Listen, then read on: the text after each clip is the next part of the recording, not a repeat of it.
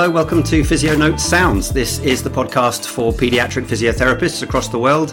I'm Gavin Spence, joining you today from Cambridge, and uh, my friend and colleague Michalis Kokkinakis, you're in London, I think, today. Absolutely, and I'm really looking forward to this series of podcasts for physiotherapists this time especially with our uh, special guest from Ireland today. Yeah, indeed. So we wanted to go international, and international we are going. So we have a special guest Aoife McCarthy, who is a paediatric physiotherapist in Ireland. I think in Meath. Is that right, Aoife? In Meath, that's correct. Yes. Is is that where you're from? Um. Oh God, I'm a bit, a bit of a nomad. So so yes, that's where we're living currently. Um. But it's a beautiful part of the world, not far from Dublin, um, in the east of Ireland. Yeah.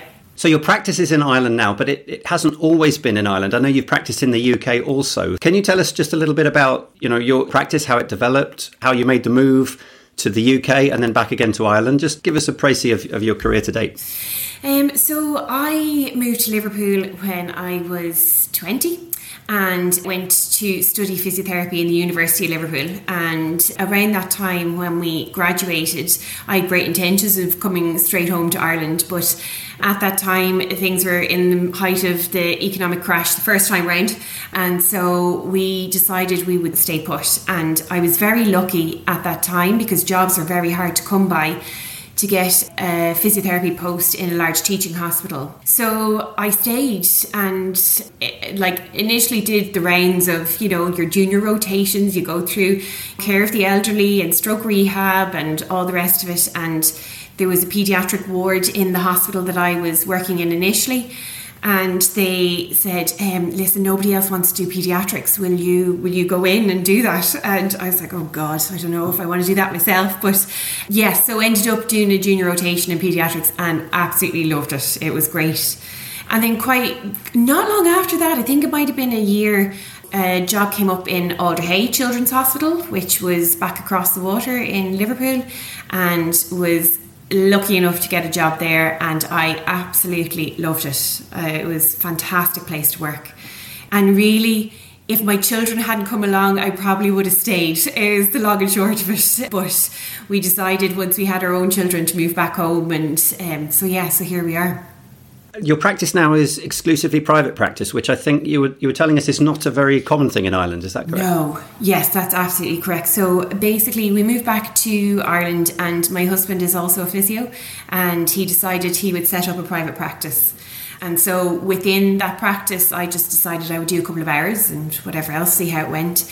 Bearing in mind there was very few people doing this, and still there is very few people working with exclusively just children in private practice. It's extremely rare. So, so yes, so that has I have basically, as the time's gone on, developed my own clinic within that practice, and it is just thankfully going from strength to strength. It's great. It's interesting what you said that you ended up on the paediatric ward because nobody else wanted to. Michalis says, I mean, this is a similar thing in, in surgery, isn't it? The people who are actually interested in children's practice, there are not many. And why do you think that is? Because I wouldn't do anything else, and I expect you two wouldn't either. But so, what is the problem? Why don't people go into it? I haven't really asked you about this before, Gavin, how you ended up doing pediatrics, but certainly for me, I made this decision in my last year of uh, registrar training, where I just had to do pediatrics, and for me, it was um, I got inspired.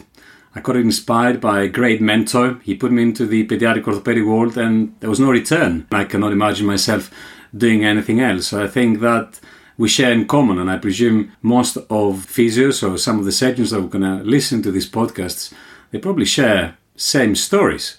Yeah. So was it a mentor for you, Aoife, or, or was there some other reason why you headed down the paediatric route?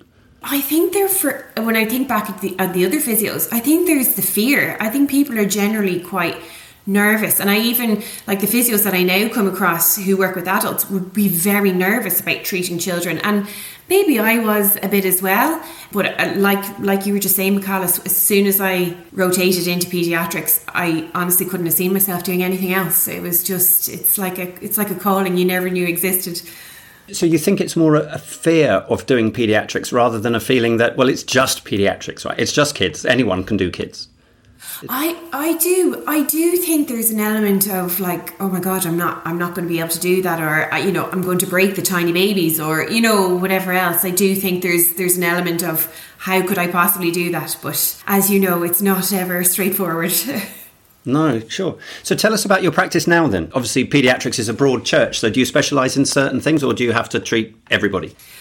Currently, I am treating everything and anything because there's real definite need for uh, more pediatric physios doing this um, because there is just I think getting into the system and uh, we probably will speak about um, the healthcare system in Ireland is it's difficult to get in to see physios. And so at the moment I am literally seeing absolutely anything and everything. So it could go from a baby with plagiocephaly to a teenager with scoliosis. So it is um, it's a broad spectrum of patients but never dull yeah. So, are you saying that there are there are big waiting lists for the, the standard health, the non-private, the state health services? Is that yes. what's driving this? Yeah. So, I think the healthcare system in Ireland is run so similar to the NHS. It's called, termed the HSE, Health Services Executive, and it probably always would have had longer waiting lists, possibly in comparison to the NHS. But I think, and you probably hear this across the board, given the fact that there has been COVID now on top of everything else, the waiting list for these children to be seen for non urgent and even in some cases urgent is becoming quite challenging and they are long waiting lists. And I and you know and it's not the clinicians that are in these you know within these settings. It is absolutely nothing to do with those. It is the amount and the backlog and whatever else to get in to see clinicians, whether it's orthopedic consultants or physios, they are they are long waiting times at the moment. Yeah. So, so there's a similar kind of economic healthcare system in Ireland and, and the UK in terms of a you know the state system. Yes. But what about the differences? Because you've you've seen both worlds really. What what do you perceive as the main differences between your practice in Ireland and the UK? Again, I know it's a, obviously have to be mindful of not being too critical of the Irish healthcare system, but I suppose I think that there, there's a big difference in funding um, uh, in terms of the NHS. I think there's probably a lot more funding that has gone into the NHS as opposed to the HSE. And I think nowadays there is now jobs that are becoming available, but now there is no one to go into them. Like people will not take the jobs. So that's becoming a real issue. Um, so I think probably it's the overall structure.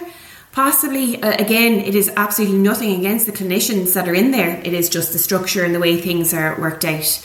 So I don't envisage it's something that's going to change quickly. But yeah, so it's probably still going to have its challenges, definitely. So, are you seeing patients from Dublin as well? Because I know you're sort of half an hour, 45 minutes yeah. outside. Yeah. You are? Um, I, am. I am seeing patients from up in, in Northern Ireland, I'm seeing people that are traveling from the West Coast because, again, because there's not a lot of people doing this privately. So, yeah, I'm seeing people from kind of anywhere and everywhere, really. And how do they get to hear of you?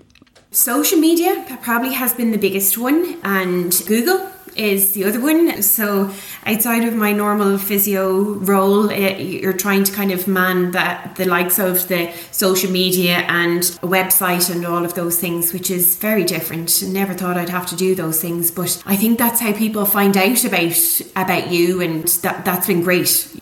So how how do you find the time to be a full time clinician? You know, and and run the business. It's effectively what you're trying to do.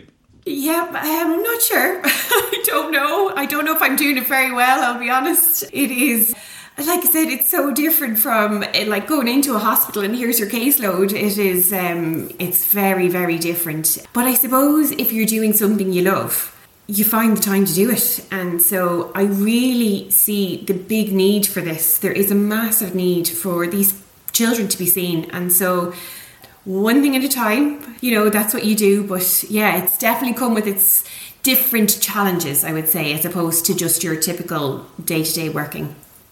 Do you find though? I mean, one of the problems can be with private practice that you're you're on your own and you miss that team working kind of thing. Are there, how, how do you get around that problem, or do you have ambitions to work in a bigger team? That has probably been my biggest challenge because I have gone from working within the NHS, within a hospital such as Alder Hey, where I was surrounded by lots of paediatric physios, lots of consultants. Um, so if you have a child that you're a little bit worried about, you can go, um, would you mind just casting your eye on? Um, so the one thing I would say about private practice is it is, it's isolating, very definitely. Um, so I've been very lucky more recently to speak with two other physios that do some private practice, and again, they're probably about an hour's distance from me. So we've set up a little clinical support group, and we've been trying to meet regularly and things like that. Um, but for me, doing the likes of the courses, I mean, for me, online, doing these courses online has been wonderful. Like, I mean, it's just opened up a world of possibilities. And then just making links with the GPs and things like that has probably been another big thing for me too. Do you get referrals by GPs as well? As well as independent referrals from you know the parents just find you. They have a long waiting list in the local hospital. They find you and they know about you and they come to find you is it gps as well like private gps or how does it work? Yeah so yeah the gps do refer to me and so do what they're called over here now is public health nurses but like the health visitors um, and things like that. If they notice there's anything with the babies i would get referrals from them too. So yeah there is uh, there's multiple streams of referral systems into me, which is fine. So you discuss, you mentioned about the uh, this the other two uh, private physiotherapists where you can discuss cases when there's a red flag. Let's say you have an adolescent there with yep. uh, knee pain or hip pain. You worry about you know let's say SCFE and you need to refer further. Is that you work with somebody very close, like an orthopedic surgeon, or do you refer to the hospital? What would be your routine? What options do you have as a private physiotherapist in Ireland? So this happened me last year after I was doing your course. So this child came into me and I was like, oh my god, like they're, is that know, the advanced course you're talking yes, about? The three month yes, one. Okay. Yeah, yeah, yeah, yeah. So I did that and I think it was literally the week after we had done about goofies, and I like of Excellent. course. and he came in and there was a history of limping and you know like progressive pain and it had been gone on for and then I looked at him and he stood there and he had a massive scoliosis. And I was like, oh my God, okay. So, like, it was immediately obvious before I did anything else with him, given the history and the fact that he had scoliosis. And I was like, right, okay. Now, with him, what I ended up doing was I literally phoned as soon as they left, I phoned the GP and I was like, somebody needs to phone me back about this patient because there's something seriously wrong here. Now, I can't tell you what it is, but I know there's something seriously wrong. So he, in fairness, they ended up being taken. I think they referred them straight away for X-ray, and they then ended up. He was diagnosed with a SCFE and had surgery. I would say about a month later. So, yes. so X-rays is a problem, isn't it? Because we're, in this series, we want to find a lot about the, the practices that our, special guests like yourself have, but also want to know about the challenges. How do you find it as a private physiotherapist, where if you're working in a, in a tertiary referral hospital like Alder Hey, for example, this patient might get a, uh, you, you can ask a consultant who is next to you, you can get an x ray and you can have a diagnosis straight away. Yeah. So, one thing would be to phone the GP and get the x ray. How do you uh, deal with these kind of challenges? Um, it is extremely challenging, and I would say sometimes it will depend on the GP you've got because, like, I could be phoning a GP going, I'm really worried about this kid, and locally, I'm quite lucky that I know the GPs. But if it was somebody from out of area, sometimes they'll then insist on seeing the patient, and then it goes on another couple of weeks or whatever else. There is a big drive here in Ireland at the moment about looking at physiotherapists being advanced practitioners and possibly looking to. So I think that's already going on in the UK, but there is a big drive at the moment about them then also being able to refer on for x ray. So I hope that is something that will come in the pipeline. I strongly believe so. And then on our coming course, which is this summer, June and July, uh, we'll have six webinars within six weeks. The first one is on triage clinics and advanced practitioners. So our advanced practitioners at the Evelina London Children's Hospital, they can now request X-rays. They can request uh, hip X-rays, long leg views, or spinal X-rays just for this reason. The idea of advanced practice is fairly embryonic in Ireland. Is that right, Aoife? Is that what you're saying? Yeah, yeah, and it is. It's it is. It's fairly new. Yeah. So the drive to develop it is coming from who? It's coming from physios. It's coming from the medical side. Um, so basically, it's coming from there is a paediatric physio who works in Crumlin, which is one of the main children's hospitals here in Ireland. It's based in Dublin, and she is a clinical specialist physiotherapist and she has piloted a study on this. So she is basically working with orthopedic consultants within Crumlin and has basically looked at how her practice or her, her running a clinic alongside orthopedic consultants can reduce waiting time significantly, which is, as we know, especially over here, is very important. So it is coming from a physiotherapist is is pushing it, but I do think she has the backing of the orthopedic consultants within the hospital. I do think they definitely have seen the benefit of, of her practice. And do you think if that kind of practice develops, particularly in paediatrics, that there will people will want to apply for it? Because you, you mentioned before that there aren't enough people to apply for the jobs necessarily. Do you think this will make it more attractive? I do. I mean, I, I think it's so necessary. When I look at the amount of children that are on waiting lists, I just think it is just going to be absolutely vital because sometimes you could have a child that's sitting on a waiting list that might be on a wait over here. It could be years. It could actually be years that they're waiting to be seen, which is a massive problem. And so, if it means they get in to see uh, an advanced practiced physiotherapist, that they get seen, that they get x-rayed. They still may need to see an orthopedic consultant, but again, if it starts that process or takes them off the waiting list, I think it's it'll be vital. Gavin, if, if you allow me, I think uh, Afi has uh, highlighted something very, very important about being able to, to speak to peers and discuss cases which in our kind of culture as, as surgeons is very, very common. We have regional societies where we meet every couple of months. We even nowadays, pediatric orthopedic surgeons, we have the so-called DocMate, which is an online platform consisting of uh, over 1,500 pediatric orthopedic surgeons around the globe where we discuss cases and we're not afraid to discuss the case. They're all anonymously. We obviously got consent from, from the parents to do so and we get opinions. So I'll grab the opportunity, Gavin, just to say we spotted that after quite a few physiotherapy courses we've done in the last few years. So we created the physionote.org and it's for free. It's for every physiotherapist, either private or tertiary referral hospital. We try to, com- to create this online community where people can just put their, their, their cases on and then other peers can share knowledge can can say well actually i've seen that. You're not there alone. This is what i've done. Not necessarily would you know would be the right solution but at least you know that you're not alone there.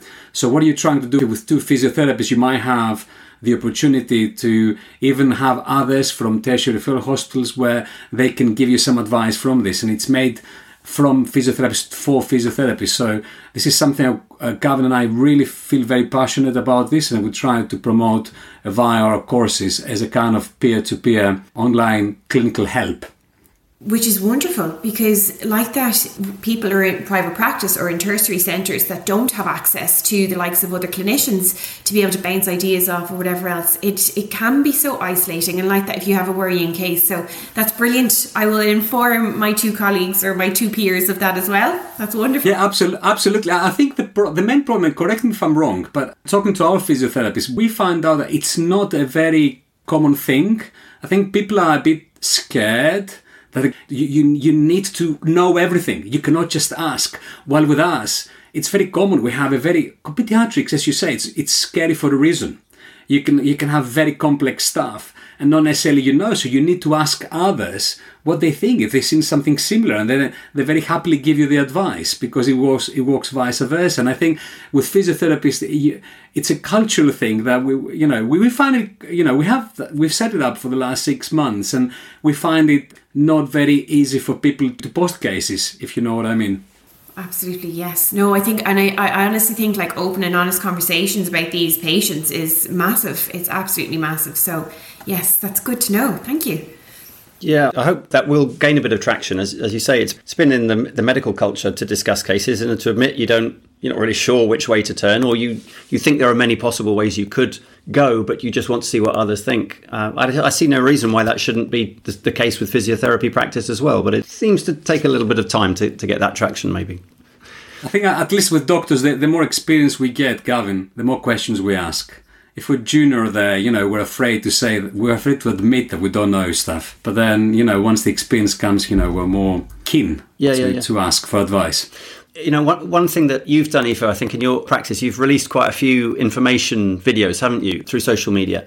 we've all learnt, particularly in the pandemic and over lockdown, how useful actually these online platforms can be to share our practice. Is that something that you found parents have responded to, found, found it useful to get that kind of information? That has been massive, absolutely massive. And I think what I realised was that there was probably not much, well, I suppose, again, you have to be mindful of what, how you say it, but again, not much kind of like evidence based or good quality information out there.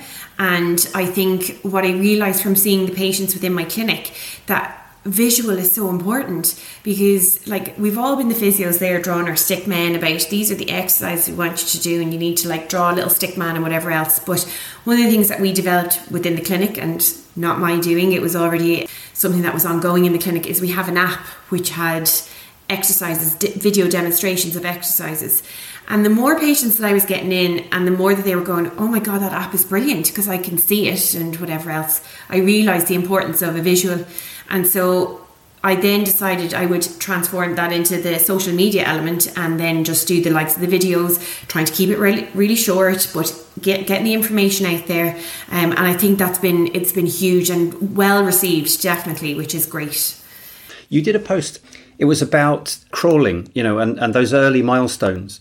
And I found that really helpful because at the moment, all my work is private. And as you know, in private practice, people come very early on in the journey. It's not like in government practice, in tertiary practice, where, you know, if there's a question about delayed milestones, it'll usually be a year before they get to you. So it's very clear that they are delayed.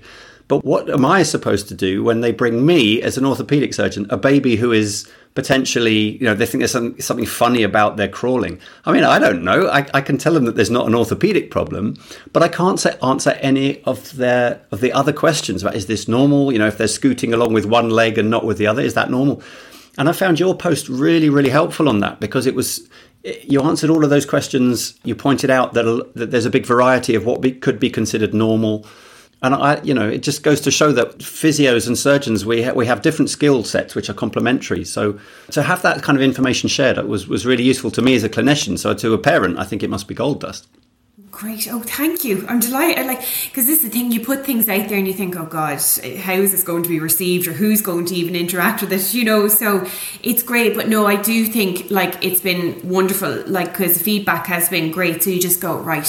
And for me, it's just tracking along the developmental milestones and saying, this is what you should see. This is when you need to see someone or, you know, whatever else. So, um, no, it's great. That's a whole different dimension to my practice, anyways. Yeah, yeah. So, so where can we find this? Because I need to go and check it myself now that you mentioned that. um, so, the mainstay of my stuff at the moment is um, on Instagram. And I did not own an Instagram account up until last year, but I think I realised this is the way the world is going. And like you say, due to the pandemic and whatever else, people are now spending more time on their phones and on the likes of social media. So I set up an Instagram account, and that thankfully is just automatically linked to a Facebook account. So they just upload together. So yes, it's just called the Children's Physio Ireland, and I have a website as well, same name.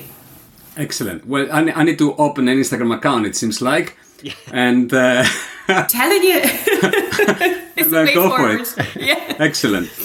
So what's next? So you've done Instagram now. What, what's going to be your next move?